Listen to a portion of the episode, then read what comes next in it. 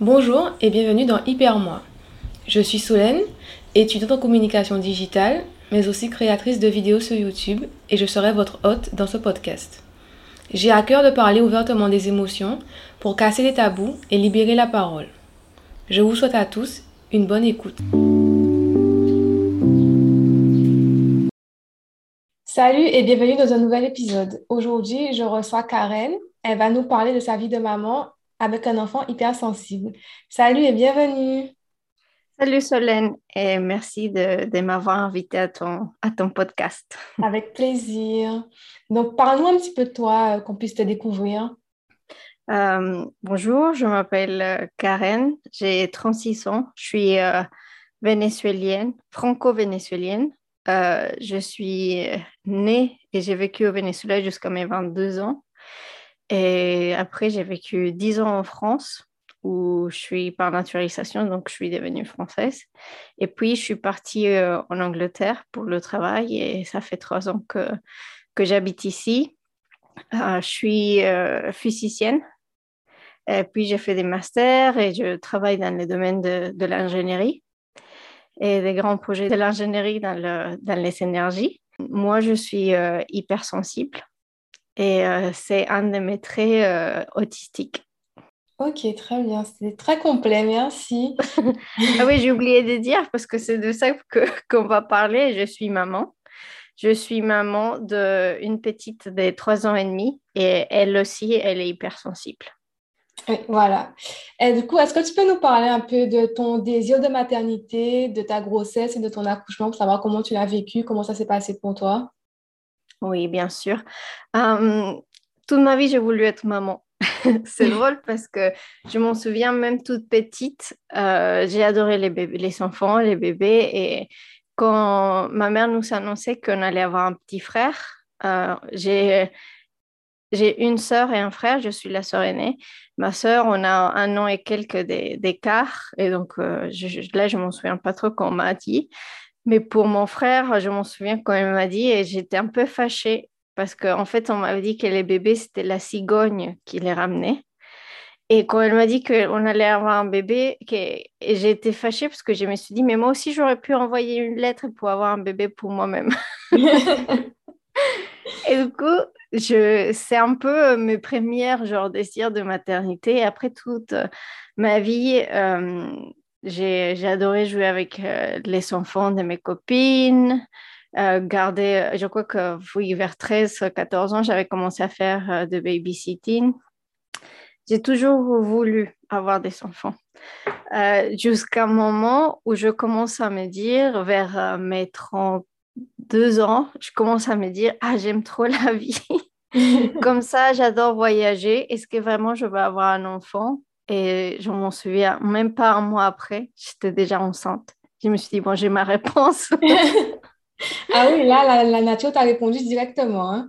Ouais, ouais, ouais bah c'était super drôle parce que j'avais eu une, relation euh, assez longue et euh, je, je, voulais vraiment avoir des enfants et lui, il n'était pas prêt, donc finalement, on s'est séparés.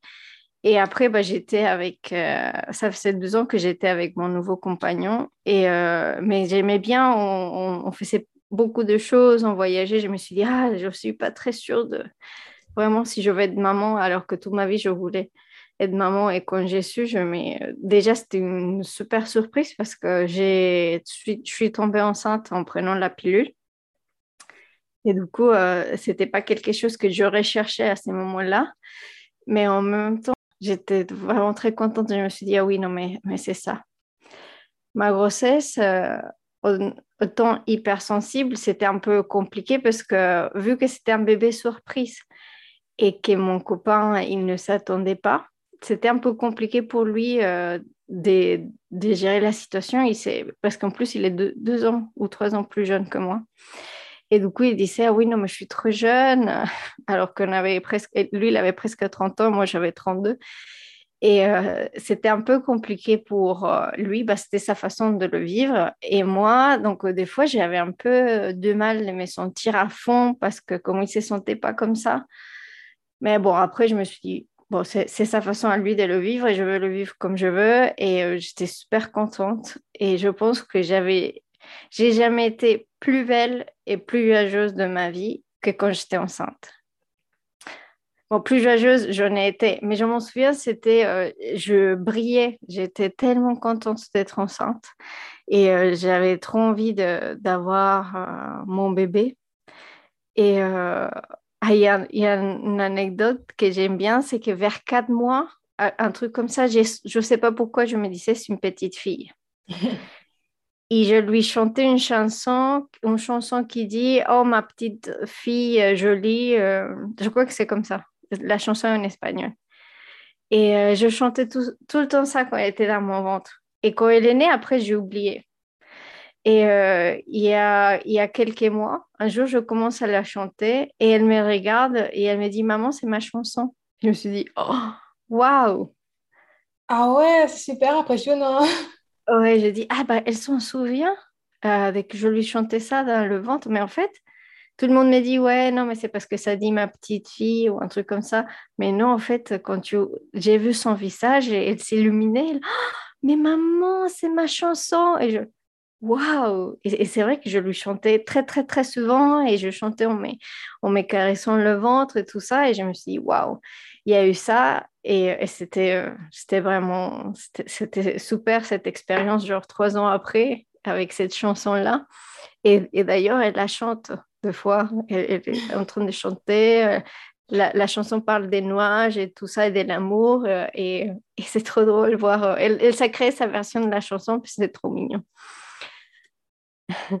Ben, merci pour ton partage parce que justement, je voulais savoir, mais ben, justement en tant qu'hypersensible, comment tu avais pu vivre ta grossesse? Est-ce que c'était plus compliqué, plus intense? Et en fait, je pense que je comprends, je vois ce que tu veux dire quand tu dis que tu rayonnais en fait parce que tu t'es vraiment épanouie dans ta grossesse euh, et dans ton désir de maternité, en fait, au final. Et je trouve ça super, en fait, que tu pu ça à fond, même si ton compagnon n'était pas forcément à fond, mais euh, c'était le temps qu'il digère, je pense, et qu'il se fasse à l'idée aussi. Puis les hommes, ils vivent ça différemment parce qu'eux aussi ne portent pas le bébé, donc c'est difficile aussi de, de réaliser pour eux, je pense, euh, qu'ils vont avoir un enfant, vraiment, en fait, y a, que la vie se crée, en fait, au final. Oui, bah, c'était ça. En fait, pour lui, c'était vraiment très abstrait alors que moi, je la sentais dans mon ventre. Et même lui, quand il la sentait bouger, il me disait, mais je ne sens pas la différence entre un bébé qui bouge ou que ça puisse être un muscle. Et en plus, on, vivait, euh, il était dans une autre ville, donc euh, il n'y avait pas ces connexions jour le jour. Mais quelque chose qui était aussi très important pour moi, c'est qu'à la fin de ma grossesse, il y a mon frère qui est venu vivre avec moi. Il était avec moi les oui, deux, trois derniers mois de la grossesse. Et alors que lui, il est un homme, il a vécu la grossesse complètement différente. Et c'était lui qui me faisait euh, des caresses dans le ventre. Euh, c'était lui qui.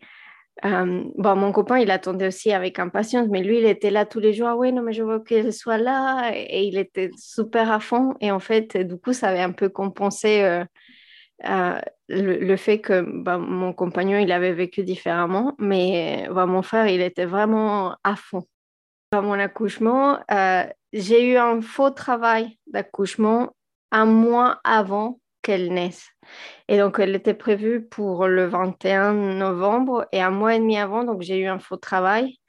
Et euh, en fait, je me suis dit, là, ça va être là, mais c'était un peu causé par le stress et justement, je ne sais pas pourquoi aussi mon corps de maman me disait, elle va pas naître le 21, elle va naître le 11, au vers là, vers ces dates-là. Et j'ai eu le faux travail le 11 octobre et elle est née le 12 novembre. Ah ouais. Et, ouais. et donc le 11, 11 novembre, je me disais, j'ai un pressentiment, elle va arriver là. J'ai passé toute la journée à l'attendre. Je lui disais, je t'attends, je t'attends. Et ces jours-là, en fait, le dernier mois, je l'ai passé au lit après, euh, après mon faux travail. Donc, euh, tous les jours, j'avais, à la même heure, tous les jours, j'avais des contractions, j'en 22 heures. Ces jours-là, j'avais pris mon, espace phone et c'était pas passé, mais je me suis dit, euh, c'est parce que je sais qu'elle va naître là. Et euh, donc, on n'est pas parti à l'hôpital, mais en fait, j'ai senti mes contractions, mais c'était vraiment pas très intense, mais en même temps, c'est moi voilà que j'ai passé euh, à l'IT, j'avais des contractions terribles tous les jours. Tous les jours, des fois, je me disais, oh là là, mais je, commence à voir, c'est le début du travail, c'est trop fort, c'est trop fort, mais ça s'est calmé. Et ces jours-là, ça n'avait pas commencé comme ça. Je sentais quelque chose on est parti à l'hôpital et j'ai dit, bon, je suis pas sûre, mais je sais pas pourquoi il faut y aller. Et quand je suis allée, euh, vers 2h30, euh, j'ai perdu les os. Et à 4h30, elle était déjà là. C'était vraiment super, super rapide. Ouais, mais je trouve ça incroyable que tu aies pu sentir ça venue en fait comme ça avec que ton instinct est parlé, que ton corps et ton ouais, ton corps parlé en fait et que ce soit vrai au final. Et je trouve qu'on est très, de façon générale, on est assez intuitive. Euh, je parle au féminin parce que je pense que c'est surtout les femmes, mais encore plus qu'on est hypersensible. Et je pense qu'on a une connexion avec notre corps qui est différente de celle que tout le monde peut avoir. Et là, je trouve que ça, ça représente bien cette fameuse connexion en fait. Ouais, oui, oui, je suis, je suis tout à fait d'accord avec toi. On sent le monde différemment et plus intensement. Et, surtout encore quand tu es maman, j'ai eu des discussions avec d'autres, d'autres filles qui elles aussi, elles avaient eu des, des pressentiments, des quand euh, son bébé allait naître ou par rapport au sexe de bébé ou des choses comme ça. Elles avaient déjà senti cette connexion. Et la fille qui leur racontait, elle disait, euh, ouais, non, mais ça peut sembler un peu bizarre ou même que je suis folle, mais je sens ça. Et après, je lui ai écrit, non, mais je savais le sexe de ma fille hein, et je savais à peu près quand elle allait naître. Donc, euh, et, beaucoup de mamans ont posté ça. Et donc, je pense que oui, on a cet instinct je pense que les hommes, ils peuvent l'avoir s'ils arrivent à travailler sur son énergie féminine et la, création, créativité, tout ça. Mais, oui, je crois toujours à cet instinct euh, plus fort. Euh, et comme tu dis euh, aussi qu'on est hypersensible, on ressent le monde différemment et on est connecté différemment. Et encore plus, il faut écouter toutes ces choses que le corps nous dit. Oui, Exactement, c'est vrai qu'on est beaucoup plus à l'écoute de nous-mêmes et du monde et du coup on peut percevoir des choses que les autres ne voient pas et on est vraiment plus euh, connecté, vraiment on ressent le monde différemment. Et euh, je voulais savoir comment est-ce que tu décrirais ta fille, du coup, comment, si tu devais la décrire, tu, dirais quoi sur elle? C'est une petite fille euh, très sensible, très intelligente. quand je dis très sensible, je pense que c'est une grande qualité parce que justement, elle a ce pouvoir de pouvoir arriver à comprendre les autres sans que les gens lui disent euh, rien. Elle arrive à lire en moi mes sentiments. Et ça, c'est un truc euh, incroyable. Vive, euh, créative. Elle, a cette petite, je sais pas comment le dire en, français. En français, c'est une, une chispa, tu vois. C'est comme un petit, ah, étincelle. Elle a une petite étincelle en elle que elle peut tout allumer comme ça et elle peut partir de rien et, créer. Et, et, oui, elle est, c'est ça, très créative. Elle a une imagination incroyable. Elle, a, même des amis imaginaires. Et euh, au début, c'était deux. Au début, je ne m'en souviens plus exactement comment ils s'appelaient, mais après, c'était deux qu'elle elle laisse trouver des noms. Et des fois, elle, elle dit ah, ah, maman, j'étais au téléphone, mes amis, ils sont là. Et, ces deux amis imaginaires, ils s'arrivent, elle joue avec, avec elle et puis ils partent. Et après, euh, on n'a jamais mis les écrans à la maison. Mais à partir des deux ans et demi, des fois quand elle était malade et qu'on était trop fatiguée, on lui, on lui mettait un film. Et c'est toujours le même. Et du coup, euh, c'est un film d'une petite fille qui construit une fusée pour aller dans la Lune. Et du coup, bah, c'est son film préféré. Et pour elle, elle dit que ça, c'est aussi sa meilleure amie. Et du coup, des fois, elle joue avec cette petite fille de ses films à la maison.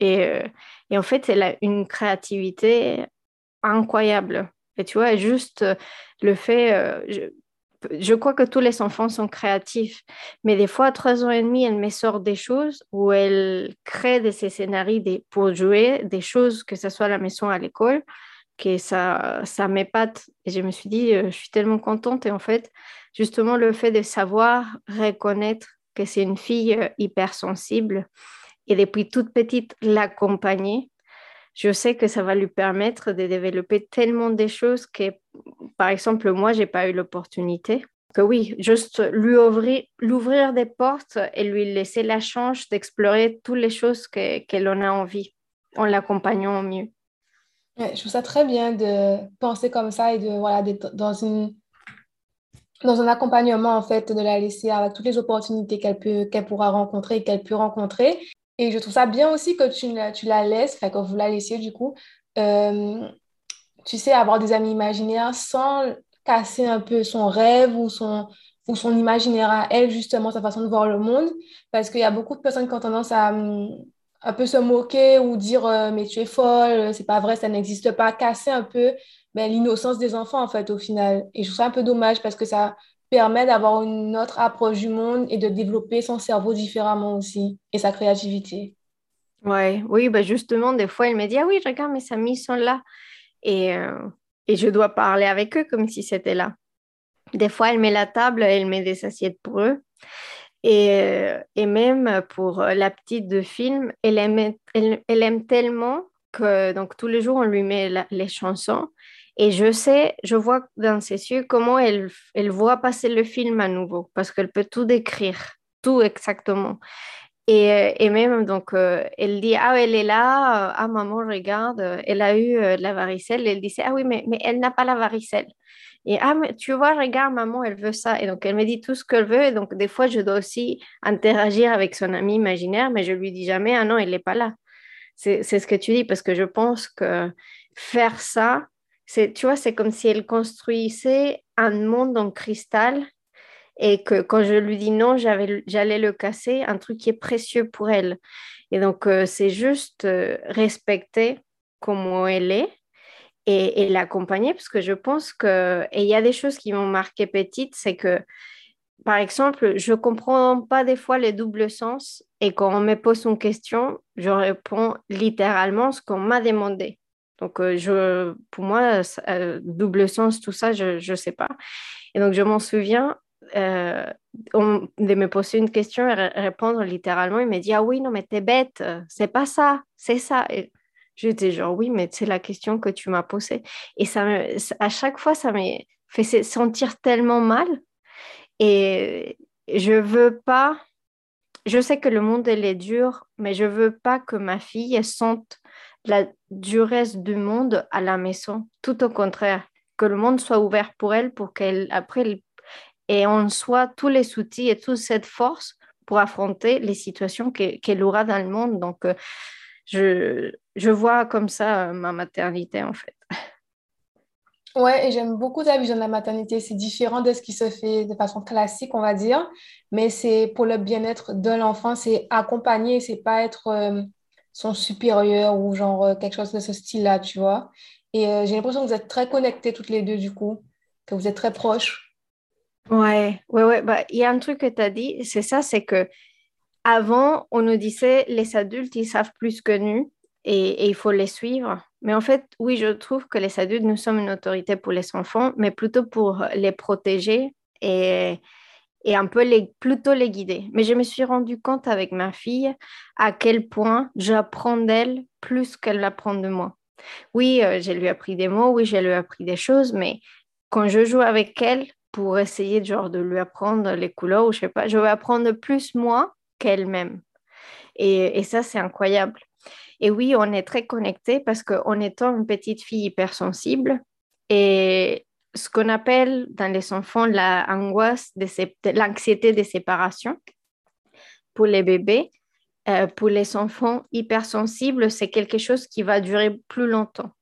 Et donc, euh, les enfants qui sont hypersensibles et qui après peuvent avoir euh, bah, d'autres différents diagnostics moi je les appelle super pouvoirs de la neurodivergence, euh, c'est encore euh, plus long et, je m'en souviens un moment, vers ses deux ans ou deux ans et demi, elle souffrait vraiment de se séparer de moi. Et euh, je pense que je me rappelle ma belle-mère de me dire il faut aller voir un pédopsychiatre parce que c'est pas normal qu'elle se comporte comme ça et tout. Ou de me dire, elle n'a pas fait dans le mauvais sens, ou de me dire en fait, je pense que sans faire exprès, tu as créé une, connexion trop forte avec elle. Et, euh, en fait, c'est dommage parce que dans ces sociétés, donc, euh, si l'enfant va bien ou mal, ou, pas très bien ou va très mal, ça va être toujours la faute de la maman, alors que c'est pas du tout la faute de la maman. Les enfants ont toujours besoin de sa maman. Il faut penser qu'un enfant, il a neuf mois d'avance euh, des relations avec sa mère qu'avec n'importe qui. Et aussi que cette angoisse de séparation, elle est normale, mais que dans les enfants hypersensibles, va durer plus longtemps. Et donc, ça a fait que déjà, pour moi, c'était des fois compliqué parce qu'elle voulait jamais se séparer de moi, mais en même temps que je voyais la souffrance dans ses yeux et dans ses pleurs, euh, ça m'a ramené dans des situations d'angoisse que j'ai moi-même vécues. Je me suis dit, euh, non, j'ai pas envie qu'elle sentent ces sentiments assez profonds et c'est un truc un peu viscéral de se sentir vide, c'est horrible. Et, euh, et aussi, c'était dur pour mon compagnon parce que des fois, donc, il venait la, la consoler ou dire oui, non, on va faire un truc et, et il faisait qu'elle l'aurait poussé. Et elle disait non, je veux ma maman, je veux ma maman. Et donc, du coup, ça a été un peu compliqué ces moments-là ça m'a fait comprendre que j'étais aussi comme ça quand j'étais petite. Et c'est tout cela qui m'a amené après dans le chemin euh, de, de, mon diagnostic d'autisme. Mais, euh, mais oui, on a, on a un lien très, euh, très fort. Et justement, parce que moi, je suis hypersensible et je vois qu'il est hypersensible, je comprends, je comprends plein de choses que mon compagnon ne comprend pas d'elle. par exemple, tous les bruits, je sais quand ça va lui faire du mal ou ou des fois on entend des choses qui sont... Le son, il, est très très loin, personne ne l'entend, mais nous on l'entend. Et même pour les goûts, ou des fois mon copain, il dit, oui, non, mais c'est juste parce que c'est un enfant. Je dis, non, mais c'est parce que c'est différent pour elle, on va la laisser. Si elle veut pas euh, manger ça parce que ça, ces goûts-là ou, ou, cette odeur-là, bah, il faut la laisser. Donc, du coup, le fait aussi de que moi je sois hypersensible, ça m'a donné déjà comme un petit euh, manuel d'instruction pour pouvoir la comprendre et de ne pas essayer de pousser ce qu'elle ne veut pas faire parce que moi-même je comprends à quel point ça fait mal parce que et ça c'est quelque chose que les gens ne comprennent pas, c'est que des fois même les sons ça peut te faire de mal, tu peux sentir mal dans ton corps. Et, et, du coup, genre, le fait de comprendre ça, c'est plus facile pour euh, la, déchiffrer ou la, comprendre que, si je ne l'étais pas, par exemple. Et, et, pour cette connexion qu'on a toutes les deux. Et comme je disais tout à l'heure, c'est elle, des fois, elle me voit, elle me dit ah, Maman, pourquoi tu es triste? Et je dis oh, mais comment elle sait que je suis triste si je viens juste de m'élever et, et, et, genre, je le sais, mais je ne savais pas que j'étais déjà en train de, de le montrer. Et, c'est ça, elle, elle, peut me, elle peut me lire. Ouais, c'est assez incroyable. Et justement, ça me fait me demander, est-ce que ton compagnon, du coup, il n'a pas un peu de mal, est-ce qu'ils se sont pas peut-être un peu à part ou un peu, il a plus de mal, pas à l'éduquer, hein, mais avec elle, parce que justement, toi, tu la comprends plus facilement et lui, il y a des choses qu'il ne comprend pas, du coup, vu qu'il n'est pas hypersensible lui-même. Oui, je pense qu'il y en a et, et ça m'a permis aussi d'apprendre beaucoup de choses parce que d'une chose, deux fois, ils se sont rejetés dans la relation. Des fois, il dit, mais je comprends pas, je lui donne tellement d'amour à cette petite, je donne tellement pour elle, et des fois, elle n'a pas du tout envie de moi, ou elle veut pas du tout jouer avec moi, et moi, ça me fait du mal. Et du coup, bah, il y a déjà ça qu'il ressent. Je sais qu'il y a, dans toutes les situations, il la comprend pas, et des fois, je dois faire, genre, lui traduire. Euh, et du coup, il y a, il y a même des moments où il se blesse par ses réactions. Et du coup, des fois, des fois je me dis, bah, c'est comme avoir deux enfants parce que je comprends ce qu'elle ressent, je comprends ce qu'il ressent, mais donc je dois lui expliquer à lui qu'est-ce qu'elle a voulu dire et quelle était sa réaction. Après, lui dire, oui, bon, ta réaction n'était pas d'adulte, mais c'est pas tout le temps. Mais je dois toujours faire, euh, je suis comme euh, le traducteur aussi, des fois, euh, pour lui dire, elle n'a pas voulu dire ça, mais autre chose qui m'a aidé beaucoup aussi, c'est à lire beaucoup sur la neuroscience et le développement des enfants. Donc, Isabelle Filiosa, Filiosat, Catherine Gueguin, Céline Alvarez, connaître tout ça sur le développement de l'enfant et les neurosciences, et après pouvoir le matcher avec, avec la, la hypersensibilité, ça m'a donné beaucoup d'outils pour la comprendre déjà comprendre qu'est-ce qu'un enfant euh, bah, normal, euh, neurotypique, euh, comment voit le monde et comment se développe ton cerveau. Après aussi savoir comment un, un enfant neurodiverse comprend le monde et, et, à matcher ça et pouvoir faire le traducteur entre tous les deux. Mais c'est vrai que des fois, lui, il a de mal Et, même avec moi, je dois faire beaucoup l'éducation. Lui, lui en parlait beaucoup. Moi, je suis comme ça, je sens comme ça, et ceci. Il lui rappelait, et faire des rappels, parce que des fois, il oublie. Mais c'est parce que des fois, c'est pas juste, euh, on n'a pas envie de, faire telle chose ou telle chose, c'est juste, euh, c'est nos sentiments et notre façon d'être qui, qui ne nous permet pas de lui donner ce qu'il a en ces moments. Mais, mais oui, ça arrive des fois qu'il se sent un peu laissé de côté.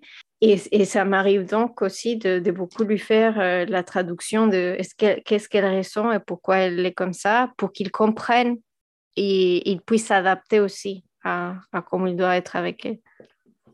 Ouais, non, ça va être un petit peu fatigant pour toi, mais, euh, mais je trouve ça bien que tu puisses euh, ben, justement faire le lien entre les deux et puis temporiser un peu, expliquer en fait, que tu prennes l'énergie, le temps de le faire pour que ce soit bénéfique pour les deux et qu'ils puissent construire une belle relation au final aussi et mieux se comprendre. Mais je voulais savoir euh, à quel moment et comment est-ce que tu as su que ta fille du coup était hypersensible? Hum, Je pense que ça commençait un peu par les sons. Des fois, je voyais que des petits sons, c'était trop fort pour elle. Hum, après, j'ai vu aussi les réactions qu'elle avait hum, vis-à-vis des situations ou même des fois dans un livre. Si elle voit dans un livre que un des personnages est un peu blessé, tout ça, elle arrive à, bah, elle comprend tout et elle peut se mettre à pleurer juste parce que cette personne est dans cette situation. Et donc déjà, bah, elle est super empathique, mais juste le fait de que c'est quelque chose qui n'est pas réel, ça arrive à la mettre dans des états, à, à cette tristesse ou, ou des gènes, parce que non, mais maman, il faut pas qu'il soit comme ça, tout ça, ça m'a un peu euh, fait dire euh, il y a quelque chose. Je savais déjà, donc j'ai commencé à chercher, j'ai trouvé donc l'hypersensibilité. Et, euh, et, après, donc, je me suis dit, bon, moi, je lui suis. Et grâce à une, à une fille qui est espagnole, elle s'appelle Béatrice Sanchez, qui parle beaucoup de l'hypersensibilité, des euh, haute capacité intellectuelle et de et, de l'espectre autiste, euh, déficit d'attention et tout ça. Elle a un livre que pour euh, les enfants hautement sensibles. Et donc, c'est grâce à ça que après j'ai pu un peu déchiffrer encore mieux comment elle est. Mais c'était ses réactions, ses réactions des fois un peu, un peu trop. Et des fois, même quand elle pleurait, c'était un peu plus intense pour euh, quelque chose que les enfants d'habitude, ils peuvent pleurer, mais pour elle, c'était encore plus euh, intense et plus douloureux. Et c'est aussi cette, euh, cette, angoisse de séparation très intense. Donc, je pense que c'est les, les, choses qui m'ont fait au début identifier qu'il y avait quelque chose. Et donc, après, faire la recherche, m'informer, je trouve qu'il y a rien de plus euh, euh, qui donne plus de pouvoir que l'information. Donc, euh. Mais c'est bien que tu, que tu aies prêté attention aux signes et à comment elle réagissait et que tu aies cherché en fait à t'informer, à chercher à la comprendre et à, à savoir, pas ce qui n'allait pas, mais à la comprendre vraiment en profondeur en fait au final. Qu'est-ce que ça t'a fait quand tu as compris, quand tu as su qu'elle était hypersensible, qu'est-ce que tu as ressenti? Est-ce que ça t'a fait cogiter? Est-ce que ça t'a rendu triste ou comment tu t'es senti en fait? Bah, J'avais vu quelques années que ce que, que, ce que c'était la hypersensibilité je me suis dit, ah, je crois que je suis comme ça. Et je crois qu'un jour, je publiais quelque chose sur Instagram et, et quelqu'un m'a dit, euh, mais alors, est-ce que tu as reçu un diagnostic? Pourquoi tu dis ça? Ça m'avait beaucoup choqué. Et même, euh, genre, c'est comme si je m'étais pris un mur. Et à ce moment-là, je me suis dit, bon, ok, je vais un peu arrêter, je sais pas. Euh, c'était comme si on me mettait de l'eau froide. Après, donc, quand ma fille est née, j'ai commencé à voir toutes ces réactions. Je me rappelais. Et donc, c'est là quand j'ai commencé à chercher.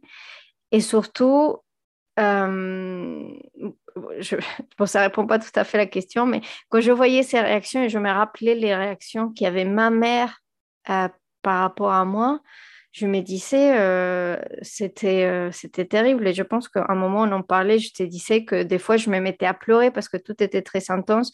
Et que par exemple, quand Lady Di était euh, morte, je, me suis mise à pleurer, à, dire, ah, ces, enfants n'ont pas des mamans.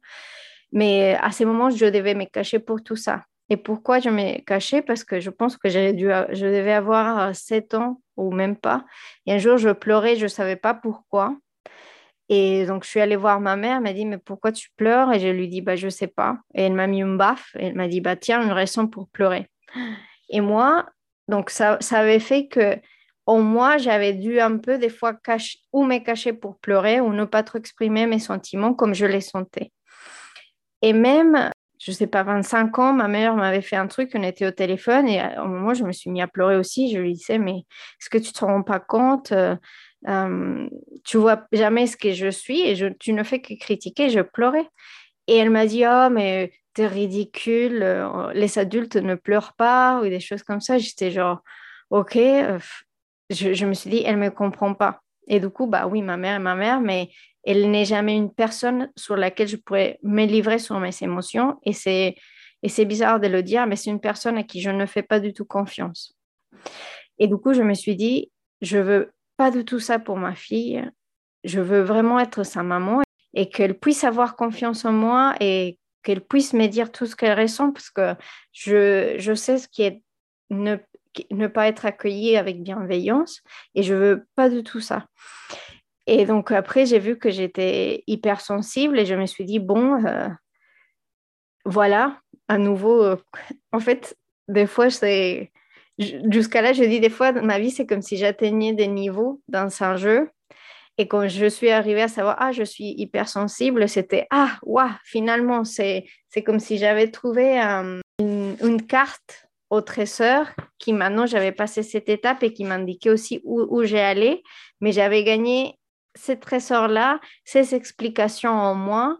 Et je me suis dit, bah, maintenant, ça, c'est un outil euh, parce que je sais pourquoi je suis comme ça et du coup, bah, je peux me comprendre mieux et il faut que j'arrête de penser que je suis bizarre parce qu'il y a d'autres personnes qui se sentent comme ça. Donc, le fait euh, de me savoir euh, hypersensible, ça m'a fait aussi comprendre pourquoi j'avais autant d'empathie envers les gens. Et des fois, c'est un peu dur parce que je dois me bloquer un peu de monde. Donc, par exemple, au Venezuela, on avait beaucoup de périodes de manifestations, des, choses assez difficiles. Et comme je savais que mon frère était au milieu de tout ça, je pouvais passer des journées à pleurer, euh, déjà parce que c'était dur aussi de, de, me sentir impuissante de ne pas pouvoir faire, mais ça m'affectait trop. Et donc, à un moment, j'ai dû dire, euh, et bon, après ma famille était partie, je me suis dit, je ne peux plus regarder les news de ce qui se passe là, parce que si j'avais envie d'aider tout le monde. Et ça m'arrive même avec la guerre et tout ça, c'est juste, ça me rend des fois tellement triste. Euh, j'ai envie d'aider tout le monde, mais je ne sais pas comment faire. Et en fait, ça génère tellement de choses en moi qu'après, c'est de l'impuissance et je me sens encore pire. Donc, des fois, je, pour me protéger et pour protéger aussi mon énergie, je dois un peu me bloquer du monde. Et mon copain, il avait trop de mal à comprendre ça. Et euh, je m'en souviens, et c'est surtout, il, a fini de comprendre comment je me ressentais il n'y a pas très longtemps, parce qu'il me disait, euh, c'est pas normal que quelqu'un si éduqué que toi ne regarde pas les news pour savoir ce qui passe dans le monde, pour comprendre le monde. Et j'ai dit, je peux pas, je regarde certaines choses, mais pas trop parce que ça m'affecte. Et c'est quand la, guerre, la guerre en Ukraine a commencé et j'avais vu certaines images et tout ça, j'ai commencé à lui parler, je me suis mis à pleurer et tout ça. Après, il a compris, il m'a dit, ah oui, je ne savais pas, j'avais pas fini de comprendre que ça t'affectait à ces points-là. Maintenant, je comprends et je vais arrêter de te dire ça parce que c'est vrai, tu le fais pour te protéger et moi aussi, je veux te protéger. Et du coup, des fois, il me disait, fais attention parce que sur Instagram, ah, il y a des, des, images un peu euh, euh, crudes ou violentes sur la guerre et ça peut te faire du mal. Donc maintenant, il commence aussi à me protéger. Mais au début, il ne comprenait pas. Et c'est juste en, voyant une grosse réaction sur moi euh, par rapport à la guerre qu'il il a finalement compris et qu'il a dit Ah oui, je comprends maintenant exactement comment ça t'a fait ressentir et je vais essayer de te protéger aussi. Ouais, ben, je très intéressant. Ben, je ne vais pas rebondir sur tout, mais euh, je comprends que tu n'aies pas envie de reproduire le même schéma familial que tu as, as eu parce que c'est un schéma qui n'a pas, qui pas respecté la personne et l'enfant que tu es, avec tes émotions, avec euh, comment tu Et, et ça a dû être quand même difficile de se construire, euh, enfin de te construire dans cet environnement-là en te comprenant en fait au final et en étant toi-même, tu vois.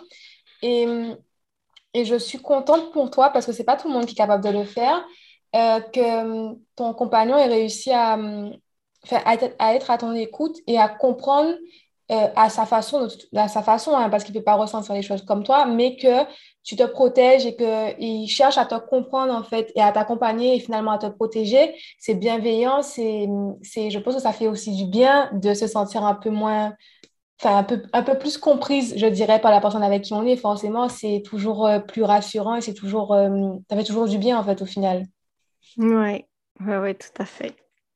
Et euh, est-ce que quand tu as su, quand tu as compris que ta fille était hypersensible et que tu as, voilà, fait tes recherches, etc., est-ce que tu en as tout de suite parlé à ton compagnon ou pas? Oui, oui, oui. Je lui dis, euh, je pense qu'elle est hypersensible, mais en fait, il y a comme les deux visions. Il y a moi et comme je sais que il y a un truc que j'aime pas, c'est quand les gens ils disent ah oui mon enfant il est comme moi parce qu'il fait ci ou fait ça. Moi, j'aime bien voir ma fille comme un être indépendant. Oui, je suis sa maman, mais elle est elle et moi, je suis moi. Et donc, euh, les choses que je vois, c'est, ah, je vois qu'elle fait ça, je me rappelle que j'ai fait ci. Donc, peut-être, c'est ça. Et donc, euh, j'ai besoin d'observer genre un patron ou, voir plusieurs fois la même chose pour pouvoir arriver à une conclusion sans essayer de dire ah oui j'ai senti ça je pense qu'elles sont ça. J'essaye d'analyser vraiment comment elle fait pour essayer de comprendre si c'était à peu près comme je me sentais. Donc j'ai fait ça et après je l'ai parlé avec lui et j'ai dit je pense qu'elle est comme ça.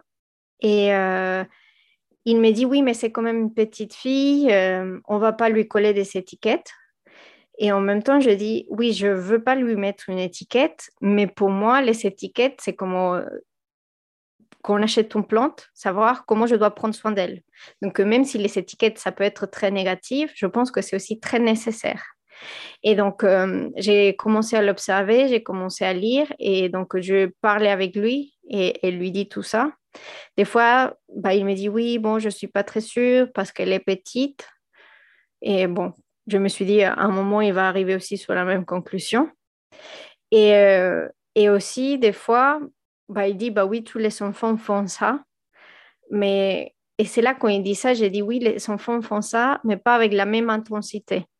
Et en fait, comme tu dis, j'ai cette connexion extra avec elle qui peut me faire, où je comprends encore mieux ce qu'elle ressent. Et du coup, bah, il a compris. Euh, au début, il était un peu, oui, non, je ne suis pas sûre parce que c'est quand même un enfant, euh, on verra après.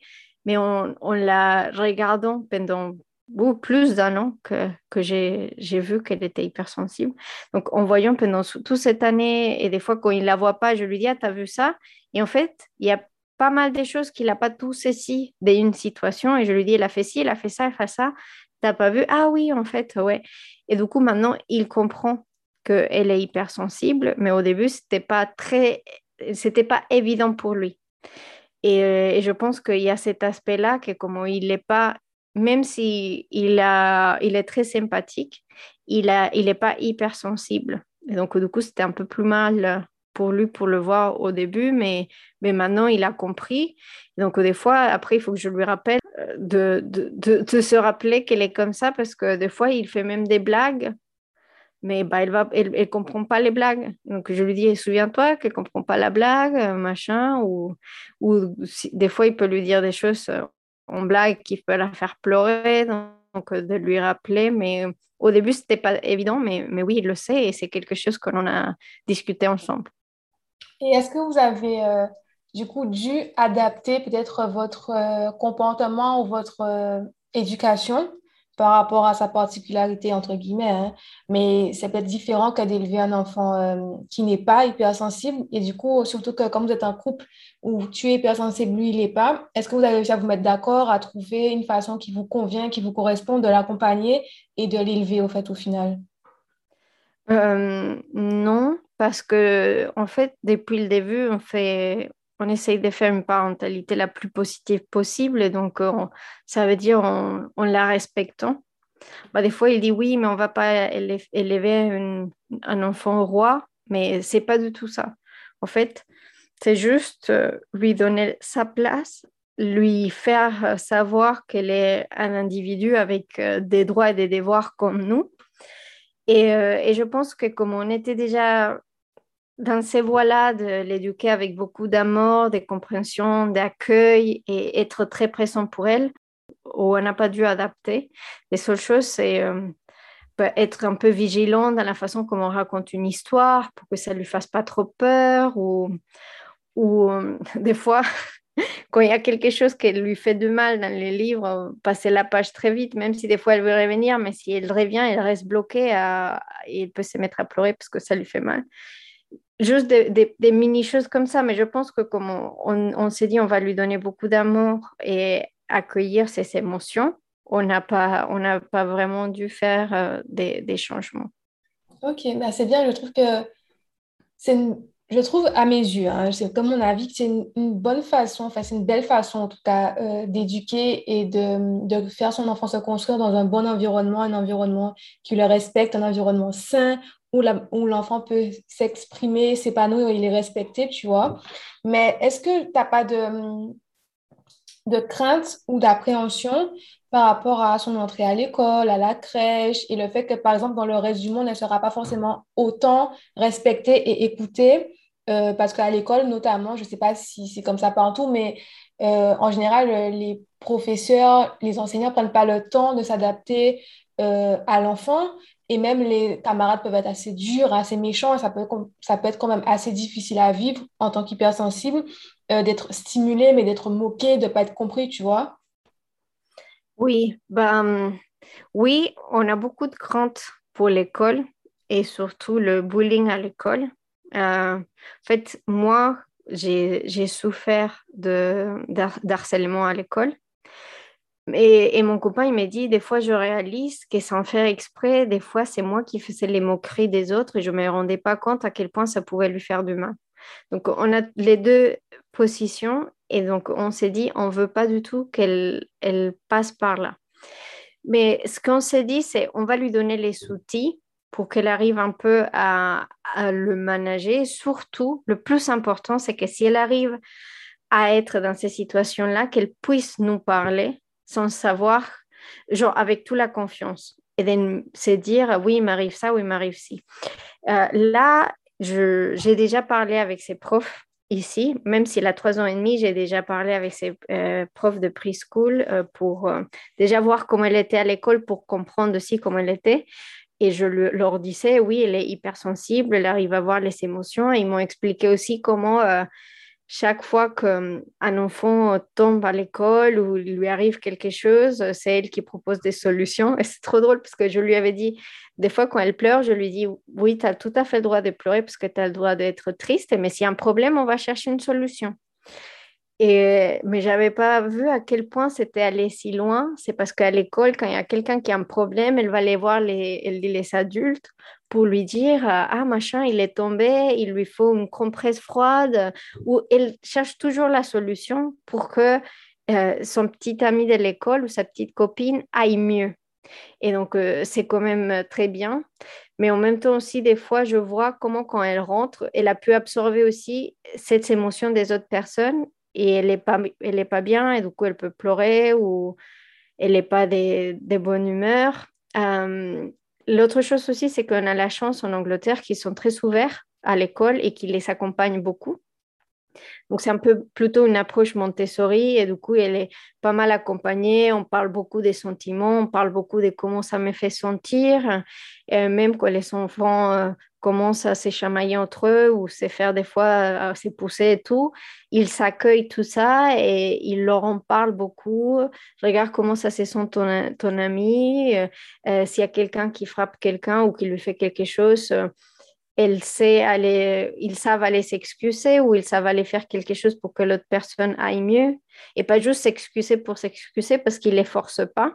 Et, pareil à la, à la maison, je la force jamais à s'excuser. Parce que je la laisse aussi, je lui dis, tu sais que maman, elle a eu mal des fois quand, je ne sais pas, elle m'a jeté un truc ou un truc comme ça.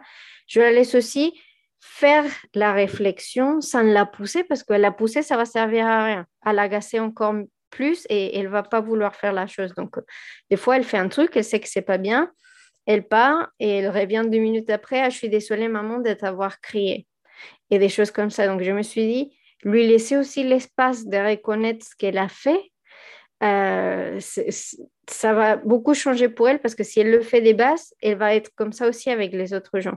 Et autre chose, c'est que même si elle a trois ans et demi, des fois, elle, me dit tout ce qui arrive à l'école. Et donc, je me suis dit, j'ai su créer pour l'instant, et j'espère que ça va rester comme ça, cette ambiance où elle se sent accueillie et respectée et qu'elle peut me dire ce qui est arrivé à l'école sans se sentir euh, punie ou, ou, par exemple coupable, parce que quand j'étais petite, tout ce qui m'arrivait à moi, même si c'était moi, pas moi, j'étais la coupable. Donc je veux tout à fait, je ne voudrais pas du tout qu'elle se sente comme ça et juste euh, lui donner cette confiance pour qu'il puisse se livrer. Et bon, pour l'instant, on l'a fait ici en Angleterre. J'espère qu'en rentrant en France, on pourra le faire aussi et que et que les profs vont être aussi euh, à l'écoute euh, et essayer de comprendre comment elle est parce que je pense que c'est ça, c'est comme lui donner au, au, professeur, ben voilà, euh, ces petits manuels d'utilisation, si vous voulez la comprendre mieux, il y a ça, et si vous voulez que ça se passe mieux, bah, il y a ça. Plus on sait sur nos enfants et plus on sait sur soi-même, mieux les choses peuvent se passer. Donc, je le vois plutôt comme un truc positif et que j'espère que les gens euh, puissent euh, bah, l'accueillir et, savoir réagir sur ça. Ouais, mais c'est bien, j'espère que ça continuera aussi comme ça pour elle, d'avoir suffisamment confiance euh, en ses parents, en son foyer, pour se confier, pour que même s'il y a des choses difficiles qui lui arrivent, elle puisse vous en parler, elle puisse avoir tous les outils pour gérer et pour ne pas oublier qui elle est en fait et s'adapter et se construire avec une certaine confiance le respect pour elle, de savoir qu'elle est hypersensible et trouver des gens qui sauront euh, la respecter, la comprendre aussi euh, à l'école et dans la vie de façon générale. Et je trouve ça bien qu'elle soit dans une école qui, justement, qui est axée quand même sur, euh, qui est ouverte d'esprit et qui est axée sur le fait de, parler beaucoup, de verbaliser ce qu'on ressent, ce qui se passe, les conflits, etc. C'est comme ça, je trouve qu'on fait des personnes qui sont ouvertes et qui communiquent et qui ne gardent pas tout pour elles et qui finissent pas par exploser. Et ça casse un peu l'habitude qu'ont les gens de pas de, de, rendre les émotions taboues, en fait, tu vois. Oui, tout à fait, c'est ça. Et c'est euh, c'est ça que je voulais pas du tout. Et je m'en souviens, un des premiers livres que je l'ai acheté quand elle était bébé, c'était, euh, tu sais, le monstre des couleurs, des, le monstre des émotions. Et euh, elle avait toute petite, et donc on lui montrait. Et c'est quelque chose qu'ils font beaucoup aussi à l'école. Et il parle beaucoup. Et je m'en souviens qu'en France, on avait fait euh, l'examen des trois ans. Euh, le pédiatre doit les, évaluer à trois ans pour voir son développement. Et lui, demandait, euh, bah, il y avait des couleurs, il lui dit, bah, ça c'est quoi ces couleurs-là? Et elle répondait les émotions. La pédiatre était un peu agacée, elle m'a dit, oui, non, il faut qu'elle sache les couleurs et pas les émotions. Je me suis dit, ok, mais à un point aussi, j'étais fière parce que elle reconnaît aussi le lien et en fait, bah, elle a pris elle a pris en anglais. Et justement, cette semaine, je lisais un truc euh, pour mes préparations pour les parents. Il y avait quelque chose qui disait quand je me sens bleu, quand je me sens. ouais. Et donc, même en anglais, il y a des. Dans la, dans la façon de parler, il y a déjà cette association. Euh, et, comme on dit, les baby blues aussi. Mm. Et, il y a déjà cette association entre couleurs et sentiments et qui est déjà, elle est, c'est vraiment très ancré parce qu'elle ne peut pas dire en couleur sans dire l'émotion. Et, euh, et, je trouve que lui apprendre depuis toute petite que les émotions, ça existe, c'est laisser sentir les émotions. Et autre chose aussi, c'est que pour moi, je pense que c'est très important, c'est que les émotions qu'on ressent ne, ne, ne nous identifient pas. Ce n'est pas parce qu'un jour je me sens triste que je suis une personne triste et qu'il faut aussi qu'il sache ça et qu'elle a tout à fait le droit de sentir toutes les émotions qu'elle ressent, c'est valide. Et après, juste, il faut savoir comment on va les canaliser et qu'est-ce que je veux faire avec cette émotion. Elle peut se sentir triste et pleurer, euh, c'est tellement important parce que c'est quelque chose que je n'ai pas et que je pense que dans ma génération, euh, on ne nous laissait pas. Et en plus, encore pire, les, générations d'avant, c'était ah ouais, euh, tu montres pas du tout tes émotions. Oui, mais tu peux être contente. Hein. C'est bien qu'elle puisse être consciente des émotions, qu'elle puisse les associer, les identifier. parce que ça fera sa force plus tard, en fait. Au final, elle sera beaucoup, elle aura une intelligence émotionnelle, elle sera beaucoup plus euh, ouverte, beaucoup plus consciente du monde et consciente d'elle-même, en fait, au final. Donc, euh, c'est très bien, je trouve. Euh, est-ce que tu as des conseils pour les parents d'enfants hypersensibles, d'enfants sensibles, voire hautement sensibles, en fait? Parce que c'est pas toujours de l'hypersensibilité, mais est-ce que tu aurais des conseils de parents à partager à d'autres parents, du coup? Bah, je pense que c'est toujours très bien d'être à l'écoute des enfants et euh, les laisser exprimer ce qu'ils ressentent. Euh, parce que c'est en ressentant ces émotions qu'ils vont comprendre qu'est-ce que ça veut dire être en colère, être euh, heureux, être triste. Et les laisser ressentir et essayer de les guider vers la canalisation de ces émotions. Et surtout, mais le plus important, ne jamais invalider ses émotions.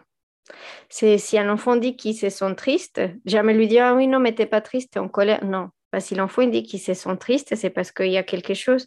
Ou plutôt si on pense que l'enfant nous dit quelque chose, c'est pas ça. Plutôt lui poser des questions pour avoir plus d'informations avant d'invalider ce qu'il est en train de dire. Parce que je pense que quand on commence à invalider ce qu'un enfant dit, il va avoir aussi euh, peur de ne pas dire ce qu'il ressent parce qu'il se sent incompris.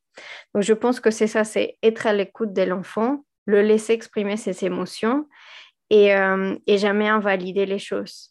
Et je pense que la dernière chose aussi, c'est ne mettre jamais des stéréotypes sur ses enfants et surtout quand de dire euh, ah oui les garçons ils pleurent pas j'ai une, je m'en souviens, une, quelqu'un que, que, je connais m'a dit Ah oui, il faudrait que je.